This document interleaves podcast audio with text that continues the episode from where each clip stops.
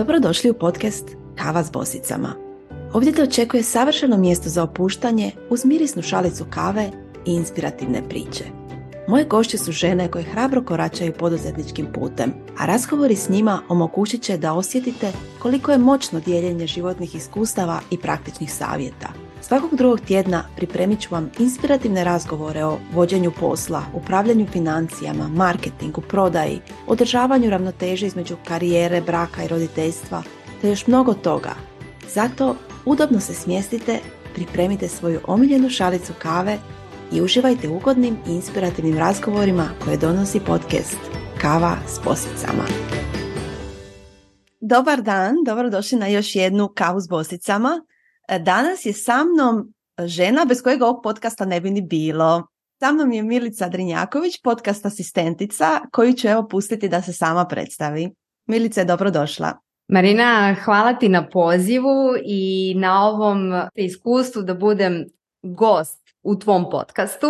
Ja sam Milica Drinjaković, prvo sam mama tri dječaka, tu uvijek volim nekako da, da ovaj, naglasim da mi je to najvažnija životna uloga, supruga, a onda poslije svega toga sam podcast specijalista, podcast asistent koja pomaže preduzetnicima da uspješno pokrenu i vode svoj podcast. Podcastima sam počela da se bavim nedavno, zapravo nedavno kad kažem mislim prije tri, malo više od tri godine format koji mi se jako, jako svidio zato što mi omogućava da konzumiram sadržaj, a da mogu još na neki način da iskoristim vrijeme u smislu čišćenja, kuvanja, šetnje, kada izvodim psa, pa da ne onako ne gubim neko vrijeme, nego prosto konzumiram sadržaj. I vidjela sam da postoji veliko interesovanje kod nas i u regionu za ovim formatom i poželjela sam zapravo da sve ono što sam naučila kod mojih inostranih klijenata sa kojima sam prvi počela da radim zapravo, poželjela sam da to znanje prenesem i ovdje kod nas. I evo, već godinu dana i više nalazim se ovdje na našem tržištu i zaista mi je zadovoljstvo što imam priliku da radim sa fenomenalnim podcasterima kod nas ovdje, a svakako veliko zadovoljstvo mi pričinjava i to što mogu da radim i da vratim sve ono što je zajednica Be Your Own Boss ponudila, pa i ja ono što sam iskoristila iz te zajednice da upravo vratim na način da imamo ovaj podcast. Hvala ti Milica. Ja, ja iskreno, što sam na početku rekla, ja mislim da bez tebe ovaj podcast definitivno ne bi postojao jer meni je trebalo eh, ne samo da me neko gurne, već da mi neko pomogne s tim tehničkim detaljima, neko kome vjerujem i za koga znam da, da zna što radi. Eh, ti si to puno puta dokazala i sa tekstovima u Biorombo zajednici i sa webinarima. Znači, znala sam da ti mogu vjerovati, a mislim da nije samo bio Rombos podcast tu zahvaljujući tebi, nego da je još jako puno tih podcasta od strane Bosica koje su tu zahvaljujući Milici. Milice, što bi mi bez tebe? Reci mi, kad si se ti, sjećaš li se možda kad si se prvi put zainteresirala za podcast? Je li to bio neki podcast koji si ti slušala? Jes, kako je to krenulo? Da, pa ja sam za podcaste, kao prvo podcasti postoje već pa sad skoro i 15 i više godina. Međutim, uh, oni su bili, evo interesantna jedna informacija, zapravo Twitter je htio zapravo uh, inicijalno da napravi podcaste. Međutim, kad su shvatili da će, uh, da je Steve Jobs vlasnik Apple-a, tadašnji, da će da zapravo on krene u cijelu tu priču i da će ponuditi podcaste putem svog tada, ko se sjeća iPoda malog, da. oni su se povukli. Twitter su u tom trenutku povukao sa tom idejom i onda su odlučili da zapravo onda e, prave kratke poruke koje će drugi moći da dijele i, i eto, napravili su i oni svoje, svoje vremeno revoluciju sa tim. Međutim, prvi sa podcastima su krenuli uh, kroz iPod gdje su, gdje su korisnici iPoda mogli da skinu sa interneta i da slušaju podcaste. I ja sam znala za to, međutim kako sam čula iPod koji ja u trenutku nisam imala, i nisam ovaj, onda mogla da pristupim tome.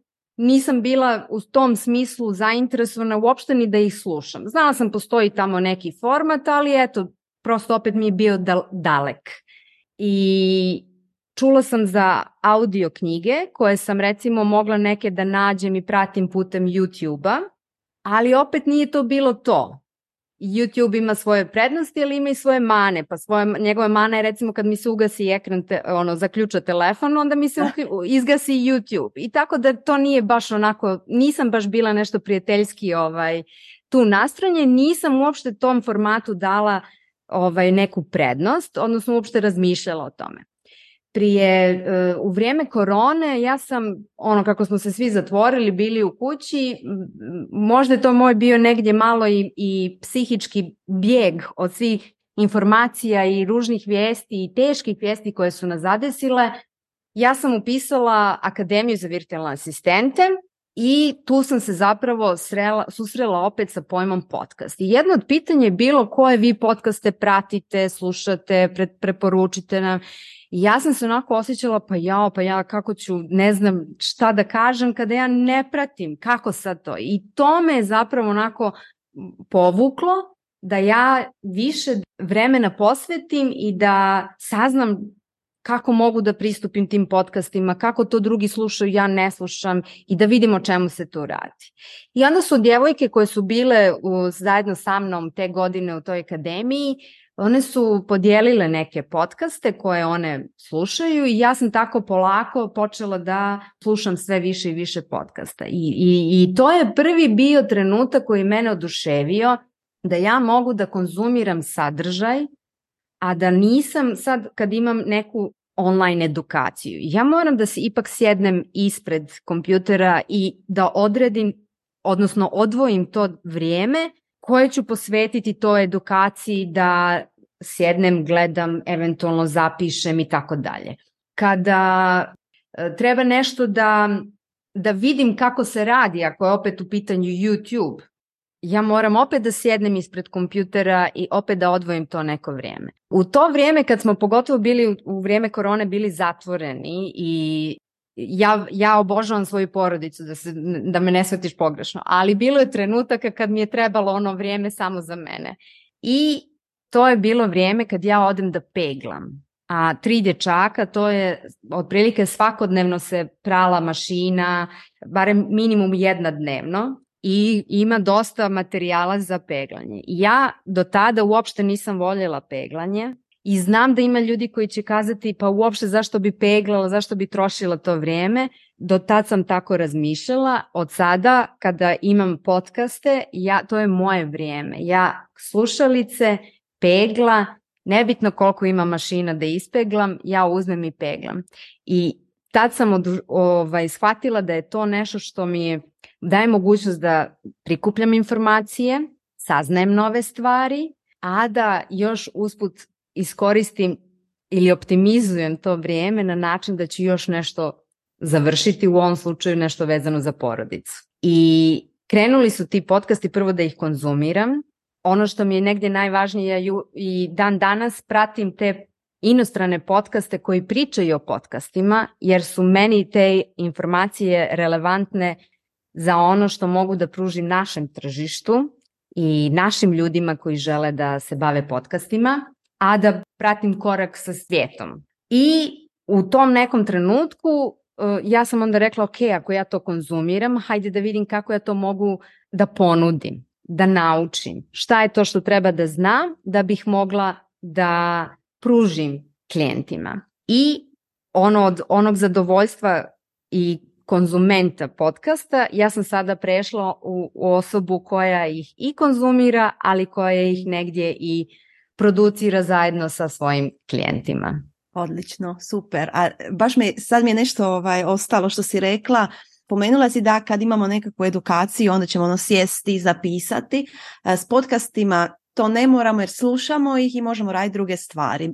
Ja jako volim podcaste, međutim što se meni dogodilo, dogodilo mi se da bi ja onda previše konzumirala. Ja bi čula svaki dan previše informacija i navečer kad bi ja recimo pokušala e, mužu ispričati što sam ja taj dan saznala, što mi je sve bilo ono wow kako je ovo odlično, ja bi stala i ne bi se više ničeg sjećala. Kako da napravimo taj nekakav balans kod slušanja podcasta da ne konzumiramo ipak previše informacija, jer sve je to kvalitetno, čujemo jako puno kvalitetnih informacija, ali na kraju se može dogoditi da to smo čuli i zaboravili što se meni događalo. Ja sam recimo, ja imam jedan trik, evo to ću odmah podijeliti za sebe, što sam bila počela raditi, a to je bilo dok slušam podcast i kad čujem nešto što mi je wow, ja zaustavljam. Znači ja ne slušam dalje, ja puštam taj dan da ja procesiram to što mi je bilo wow i da probam nekako shvatiti zašto me to baš tako dotaklo.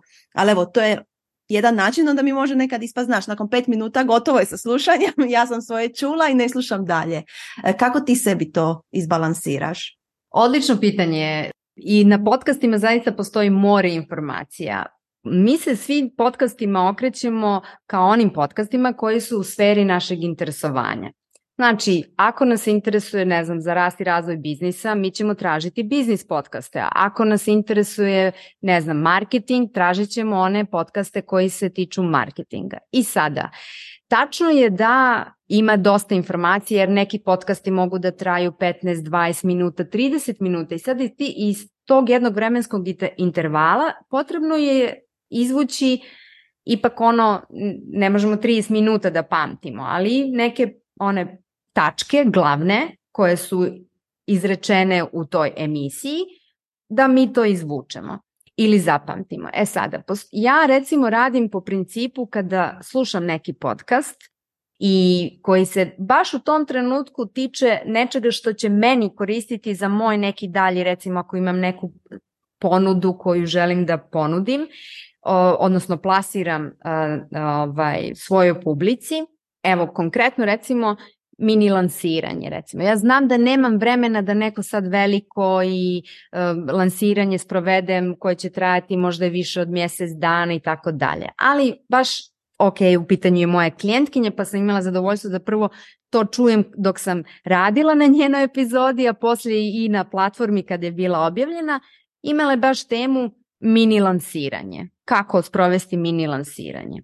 Ja sam konkretno tu epizodu još dodatno sačuvala unutar moje aplikacije preko koje slušam podcaste i ona mi je sada u sačuvanim ili downloadovanim podcastima i ja ću u, u nekom trenutku da joj se opet vratim kada budem našla vremena da sjednem i da ja eventualno zapišem ili otkud sam u zavisnosti šta više volim, upravo ono što će meni da znači za moje mini lansiranje, ti njeni savjeti. Ali opet to, kažem, od osobe je do osobe. Ja funkcionišem na taj princip da recimo sačuvam i da, mu, da joj se vratim posle nekog vremena. isto šta je zanimljivo za te podcaste je zapravo njima se vraćamo s vremena na vrijeme. Može se desiti da ja danas poslušam neku podcast epizodu koja nije trenutno u mojoj sferi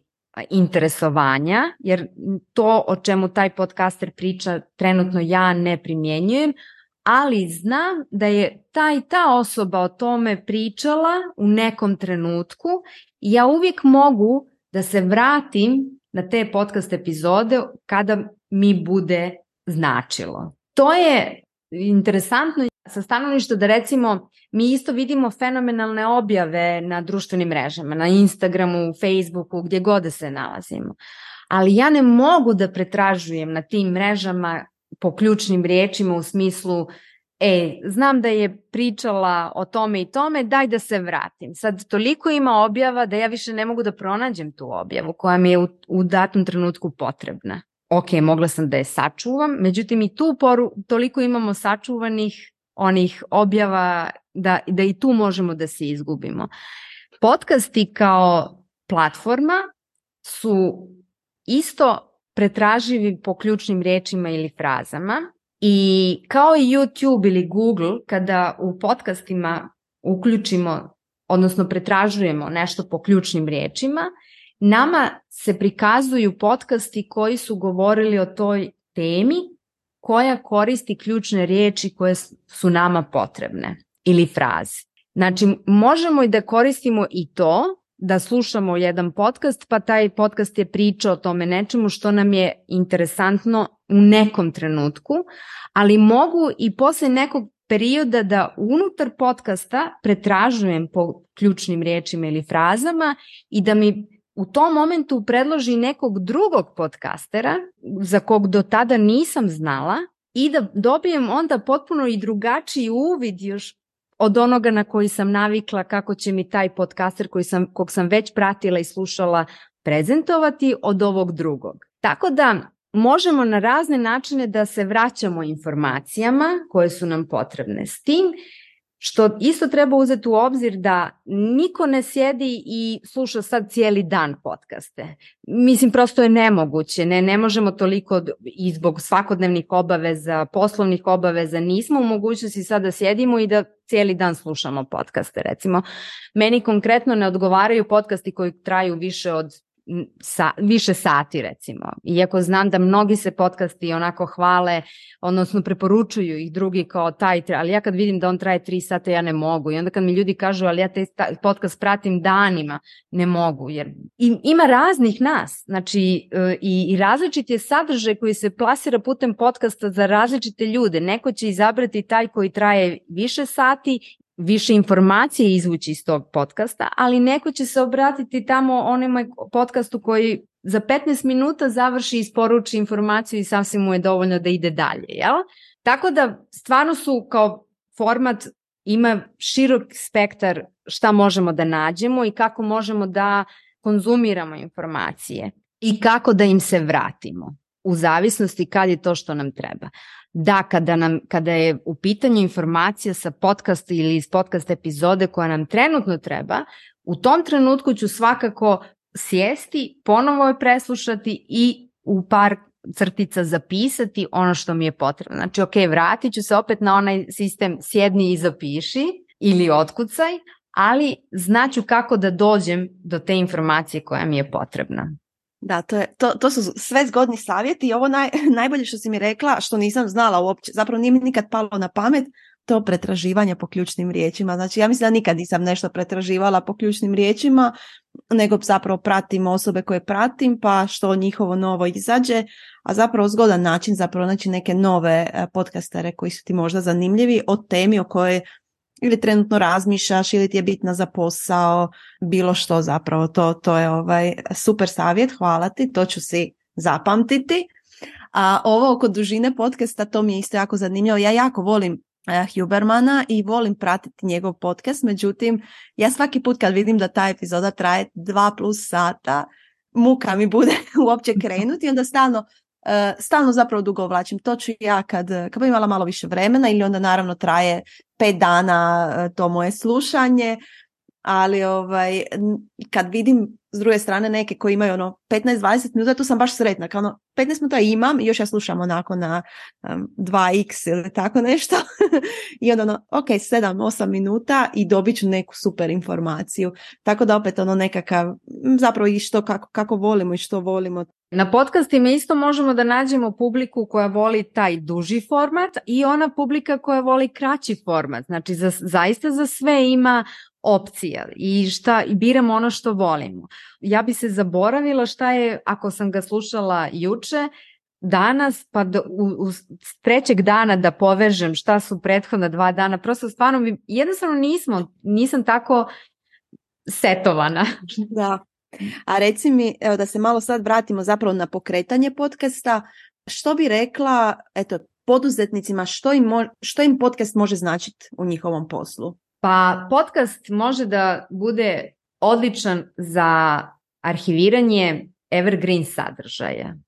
Znači, nedavno sam naišla na jednu informaciju gdje je rečeno da vijek trajanja jedne podcast epizode za sada je nekih sedam godina.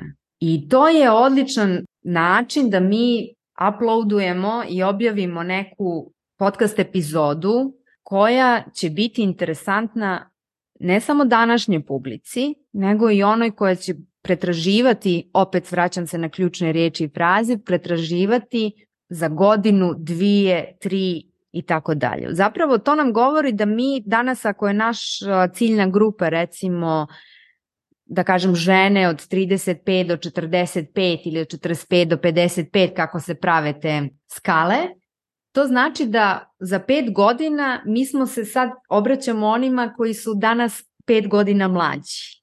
Što znači da stalno dolazi ta ekipa koja su potencijalno naši kupci ili klijenti. I često podcast bude za biznise produžena ruka njihovog marketinga, prodajnog lijevka, ako govorimo o nekim prodajnim biznisima kao pružanje za pružanje usluga ili prodaju. A opet možemo da koristimo podcast i za podizanje brand awareness. Možemo da iskoristimo podcaste gdje ćemo sebe da prezentujemo kao eksperta i ako nam je to recimo cilj sa podcastom, da se kroz te podcast epizode ljudi upoznaju sa nama gdje ćemo sutra biti na raznim konferencijama, govornici i tako dalje. Znači prosto ima široki opseg opet šta želimo da postignemo sa podcastom i gdje želimo da budem, odnosno gdje želimo da nas on dovede. Da li želimo da nam služi za generisanje novih lidova, dovođenje novih klijenata ili želimo da se pozicioniramo kao ekspert zbog nekih drugih naših ambicija i želja što želimo da sa tim u budućnosti postignemo. Jel? Ono što je uh, meni recimo interesantno da najviše podcasti koriste se za upravo generisanje novih i konvertovanje potencijalnih slušalaca u klijente i kupce. I interesantna stvar je što upravo putem podcast epizoda našeg podcasta, ko sluša ono o čemu mi pričamo, on nas na taj način upoznaje. I već tak, kako može da vidi i da shvati na koji način mi radimo, kako možemo da pomognemo toj osobi i kada nam se ta osoba obrati nebitno da li putem maila, da li putem Instagrama, gdje god smo ostavili kontakt da nam se ta osoba obrati, mi tu nemamo sada ono prepiska koja kasnije ide kao što recimo može da ide kroz DM na Instagramu recimo pa ne znam šta je, kako vi možete da mi pomognete, pa koje su vaše usluge ili koje, kakav je vaš proizvod, pa još se razmišljam, pa premišljam i tako dalje. Jer vas je osoba upoznala preko podcasta, već je dobila jednu konkretnu sliku kako možete da radite, šta možete da radite, šta možete da mu ponudite, kako možete da mu pomognete? I kroz tu komunikaciju koja se odvija u DM-u ili na newsletter, na e-mailu, preko e-maila, zapravo se odvija najviše da samo dogovorimo ka, kad ćemo da počnemo da radimo. Još jedna stvar koja je interesantna za ljude koji su, da kažem, preduzetnici i žele da iskoriste podcast za svoj biznis, je to da se na podcastu nema ono da čujete sad je na popustu pa sad kupiti da će to da bude ono wow. Kao što recimo vidimo na društvenim mrežama pa kada ide onaj moment e, ovo je snižena cijena zato što je neki praznik recimo ili recimo sad ide ovaj Black Friday evo u, u ovom mjesecu i, i ja očekujem da će biti mnogo ponuda gdje će biti snižene cijene na društvenim mrežama. Kod podcasta tu nema. Podcasti, na podcastima se pokazalo da se prodaje ono high ticket proizvod ili usluge a sve opet zahvaljujući što nas je e, taj kupac upoznao kroz sadržaj i tu ima mnogo faktora, da, ta, da tako kažem. Nekome se sviđa moja boja glasa, način kako prenosim, nekome se ne sviđa. I to je skroz ok, jer isto tako imamo na društvenim mrežama. Sviđa mi se kako neko prezentuje o biznisu, a imam s druge strane neko ko mi se ne sviđa jer nije po mojim nekim ne sa standardima, ali i standardima ili senzibilitetu na kraju kraja. Tako da podcasti su ti koji su, mogu da im pruže mnogo više, ne, ide jednom sedmično otprilike ta epizoda, za razliku od društvenih mreža gdje ipak je ono ta neka prisutnost potrebna možda i na svakodnevnom nivou, to najbolje znaju da kažem marketing stručnjaci, ali ja prenozim ono što sam pročitala ili čula od njih. I stalo smo u tom nekom prisustvu, ajde tako da kažem. Ovdje objavimo i ta epizoda živi u tih sedam dana do naredne epizode i u tih sedam dana postoji mogućnost da nam se ta osoba javi, da nas e, kontaktira, da uspostavimo saradnju, dok ovdje moramo mnogo više da isporučimo tog sadržaja da bi privoljeli osobu koja da na kraju kupi od nas, koristi naše usluge i tako dalje.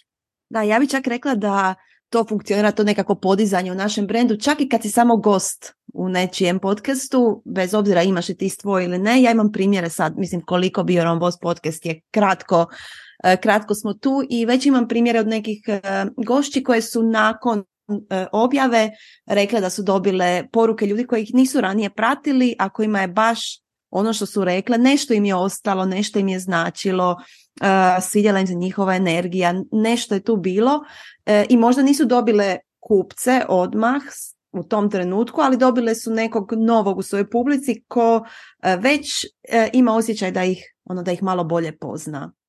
To je ta veza koja se stvara putem podcasta sa tim prvo slušalcem koje kasnije prevodimo u lojalnog slušalca, znači neko ko će ono zapratiti naš podcast da bi bio obavješten da je, naš, da je svaka naša nova epizoda objavljena i da možemo odmah da joj pristupimo i da poslije nekog vremena zapravo i postane naš klijent, kupac, šta god nam je cilj našeg podcasta.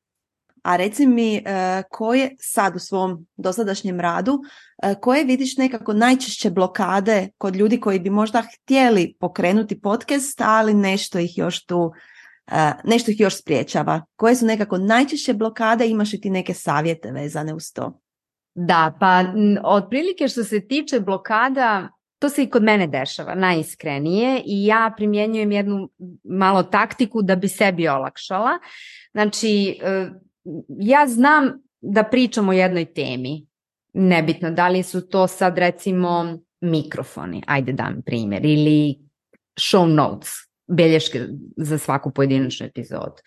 Sad znam od A do Š, jer to pričam sa klijentima, ali kada treba da sjednem ovako ispred kompjutera, ispred programa u kom snimam, često mi se desi da pobegnu mi misli, raširim tu temu I onda dođem do toga da budem nezadovoljna, pa neću da snimim, pa izbrišem ili tako dalje. To sam radila u početku, za sada sam, sad sam naučila da mogu da prvo toliko je tehnika napredovala da sad ne moram više ni da kucam, nego mogu da sjednem i da izdiktiram, a da mi se već u dokumentu to ispiše, malo ga onako posložim da bi mi lakše bilo i onda sebi pravim kao neke natuknice o čemu treba da pričam da ne bi tu pobjegle i ostalo. Mnogima se upravo to desi da recimo krenu da snimaju i onda shvate da su ili otišli daleko pa im se ne sviđa pa, kren, pa onda pogreše onda misle da treba da krenu iz početka. Zapravo sve što treba da uradimo je da stanemo, malu pauzu napravimo i nastavimo dalje da snimamo. I recimo, ja sam krenula, to je moja prva bila blokada, u smislu kao ovo nije perfektno, nisam ja dobro to iznijela, kako, kako ja to klijentima tamo kad smo na sastanku, ja to ispričam ovako, a sad mi je tu problem. Prosto kreće iz glave, jer sad znam da potpuno drugačije to predstavljam. I to, nek, to je bila moja blokada negdje, da tako kažem, ali i sve su to neke stvari gdje radimo na sebi. Pa ili se malo tehnički potpomognemo, a trenutno sam shvatila da će mi mnogo značiti, konkretno od jedne naše članice iz Beer on Boss grupe, kod Ane Labaš, sam trenutno na njenom grupnom programu za javni govor i želim da to unapredim i to će mi značiti kod mog snimanja samog podcasta.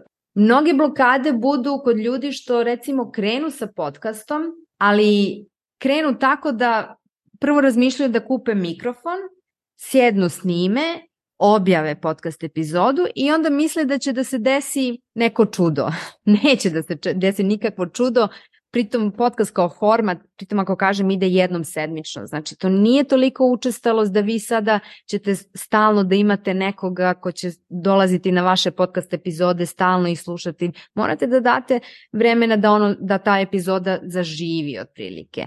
I onda često ne vidimo te e, podatke koje vidimo na društvenim mrežama. Mislim, Meni je interesantno, nekad kritikujemo djecu kako su na tim društvenim mrežama i kako tamo jure neke lajkove i tako dalje, ali i mi smo u tom sosu isto. I nama je to ono što nam kaže, jo vidi ova mi je objava viralna, imam toliko i toliko pregleda ili sam, mislim i nama je to negdje gdje, gdje hranimo taj naš možda neki ego kako smo prošli sa nečim. Podcast je potpuno drugačiji. Podcast sporo raste u smislu nećemo dobiti odjednom hiljadu pratilaca. Često je onda kad vidimo tako neku statistiku koja nikako ne može da se poredi sa društvenim mrežama, ljudi onda odustanu.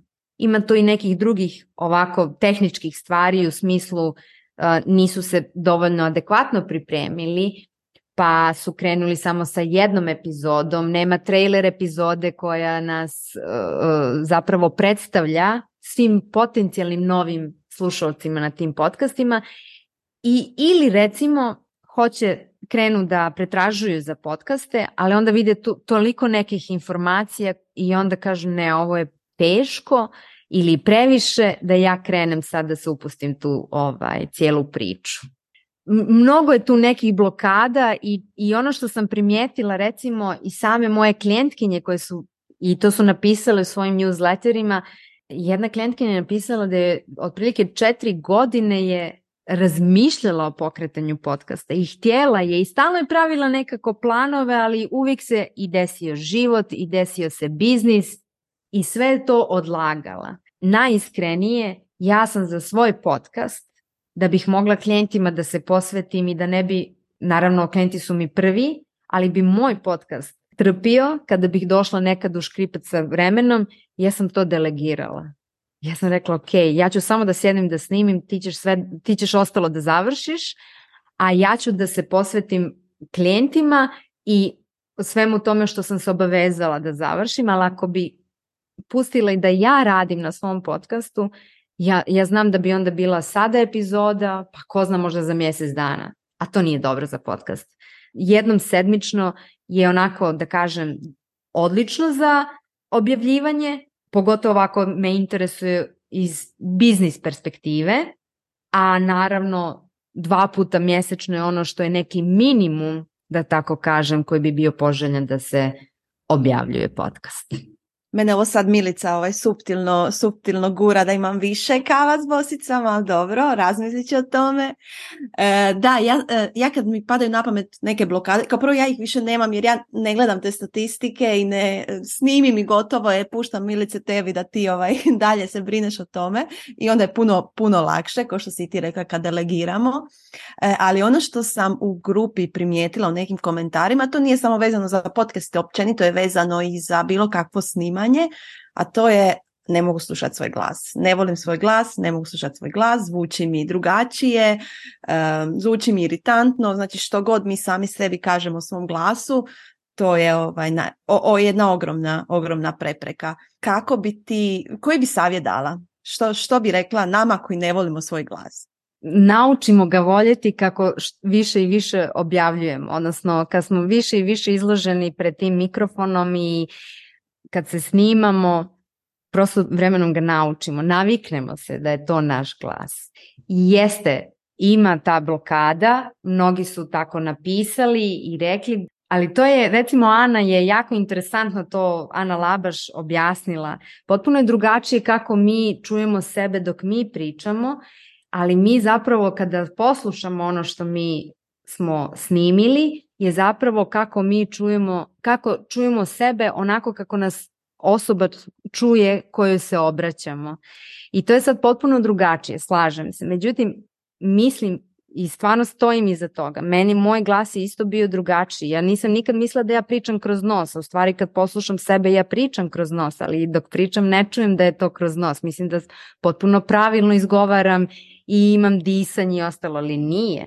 Međutim, posle tog nekog perioda stvarno to sam zanemarila u smislu da to je to moja boja glasa, ja sam se navikla na to, da tako sebe poslije čujem i prosto to je tako. Jednostavno, to je isto kao kod snimanja. Najteže nam je da snimimo prvi, ne znam, reels ili story, da sebe prikažemo, ali kad jednom krenemo, to poslije bude sve bolje i opuštenije i jednostavno sve je u praksi. sve je kako više na tome radimo, više i ne razmišljamo kakva nam je recimo boja glasa. Tako da, da.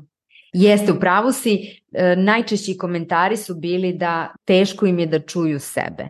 Ali, evo, ne znam da li ti, ti kažeš da još recimo ne slušaš svoje podcast epizode? Ne, ja samo nešto snimim. Ja, bilo što, to ne mora biti podcast. Znači ja kad nešto snimim, ja to više ne slušam. Jer ako ja to idem upaliti, bilo to video, uh, bio to podcast, ako ja to idem upaliti, gledati, uh, upalit će se još milion onih lampica zašto ja to ne bi trebala objaviti.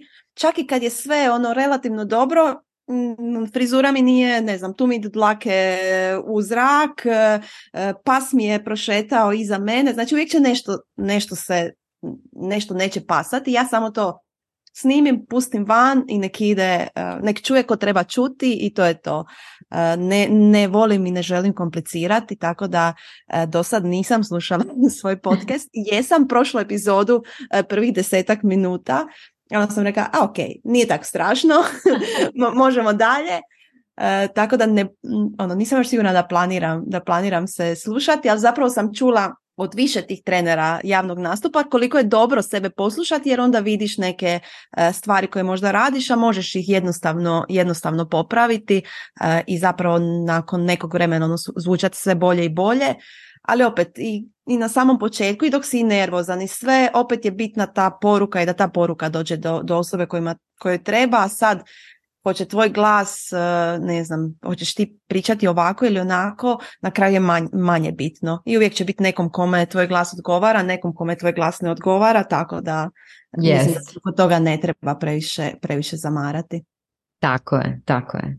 E, mi smo pri kraju ove epizode, da ne budemo kao Huberman, ovaj, e, ja sam rekao ono do 45 minuta, to mi se nekako činio idealan, idealna brojka, ali ja sam te još htjela pitati malo ovako neke, zapravo još jedno pitanje, kako ti balansiraš uh, između uh, profesionalnog života, zapravo svog posla svih klijenata i privatnog života gdje si mama trojici sinova, kako radiš balans, koji su ti tu prioriteti i što voliš raditi u slobodno vrijeme osim, osim slušati podcaste i peglati?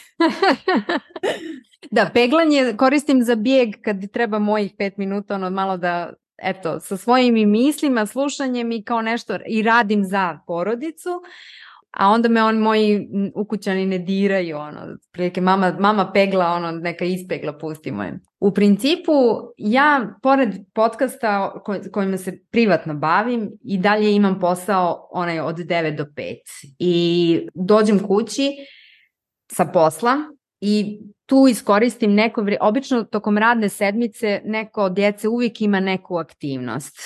Sport, jezici i sve to treba onako ishendlovati, pa se onda dogovaramo suprug i ja ko koga vozi, odvodi, sačekuje, dočekuje.